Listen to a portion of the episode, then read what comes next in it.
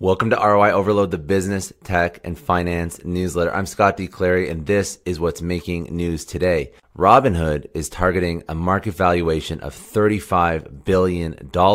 California's legislature approves a $6 billion plan for an open access fiber network. Zoom announced the acquisition of Five9 uh, for a reported $14.7 billion. And the Ethereum co founder is planning on exiting the crypto industry, citing safety concerns. Let's get into it. So, Robinhood is targeting a market valuation of $35 billion. The stock trading app Robinhood is looking for a minimum $35 billion valuation in prep for its upcoming IPO. The app will target a selling price in the range of 38 to $42 per share. It has plans to sell 55 million shares to raise nearly 2.3 billion. The app will trade under the ticker HOOD, H O O D. In September, Robinhood had its last private market valuation at $11.7 billion. And since then, the company has made substantial progress by increasing the number of funded accounts and as well accounts connected to a bank account. By the end of the first quarter of 2021, Robinhood had 18 million such funded accounts. The number has increased from 22.5 million in Q2 of 2021. In terms of revenue, the app is eyeing anywhere between 546 million and 574 million for Q2 one quarter of 2021, an increase of 129% from Q2 2020. Robinhood's Q1 2021 revenue was 522 million. California, uh, the California's legislature is approving a $6 billion plan for an open access fiber network. What does this mean? So, in a move that many are seeing as a milestone decision, the state of California's legislature has approved the plan for a $6 billion open access fiber network across the state.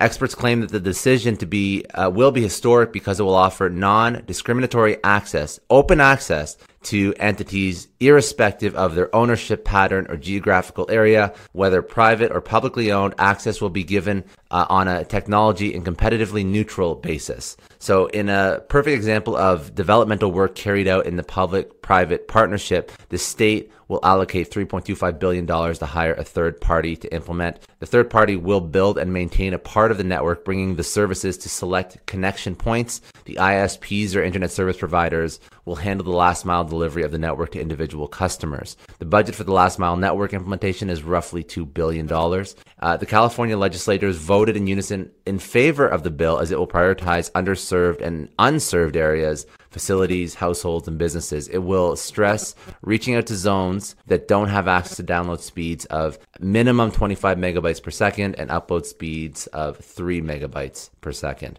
In other news, Zoom announced that they are acquiring Five9 for a reported $14.7 billion. Uh, in a step that's clearly showing that Zoom means to expand beyond video chat the company is acquiring Five9 for $14.7 billion in stock. Five9 is a scalable and secure cloud contact center.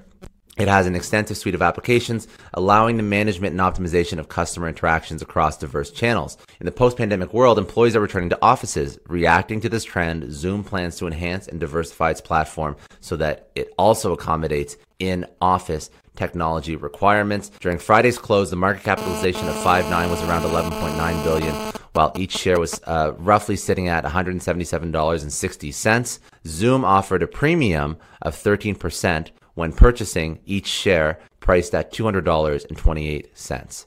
The Ethereum co-founder, Anthony D. Uh, Iorio, is planning to exit the crypto industry. So a, a, little bit of a concerning update. So Anthony Di Iorio, he's the co-founder of Ethereum. He's made plans. He's he's made his plans public to leave the crypto industry, citing personal safety concerns. Di Iorio will sell his digital assets, uh, sell his digital asset firm Decentral to actualize his plans. All of his ties with his own company, and he will also start severing all ties with other crypto projects he's associated with. He is cited that his elevated profile within the crypto industry is why he no longer feels safe. According to estimates published by Forbes in 2018, the net worth of Di Iorio was nearly $1 billion.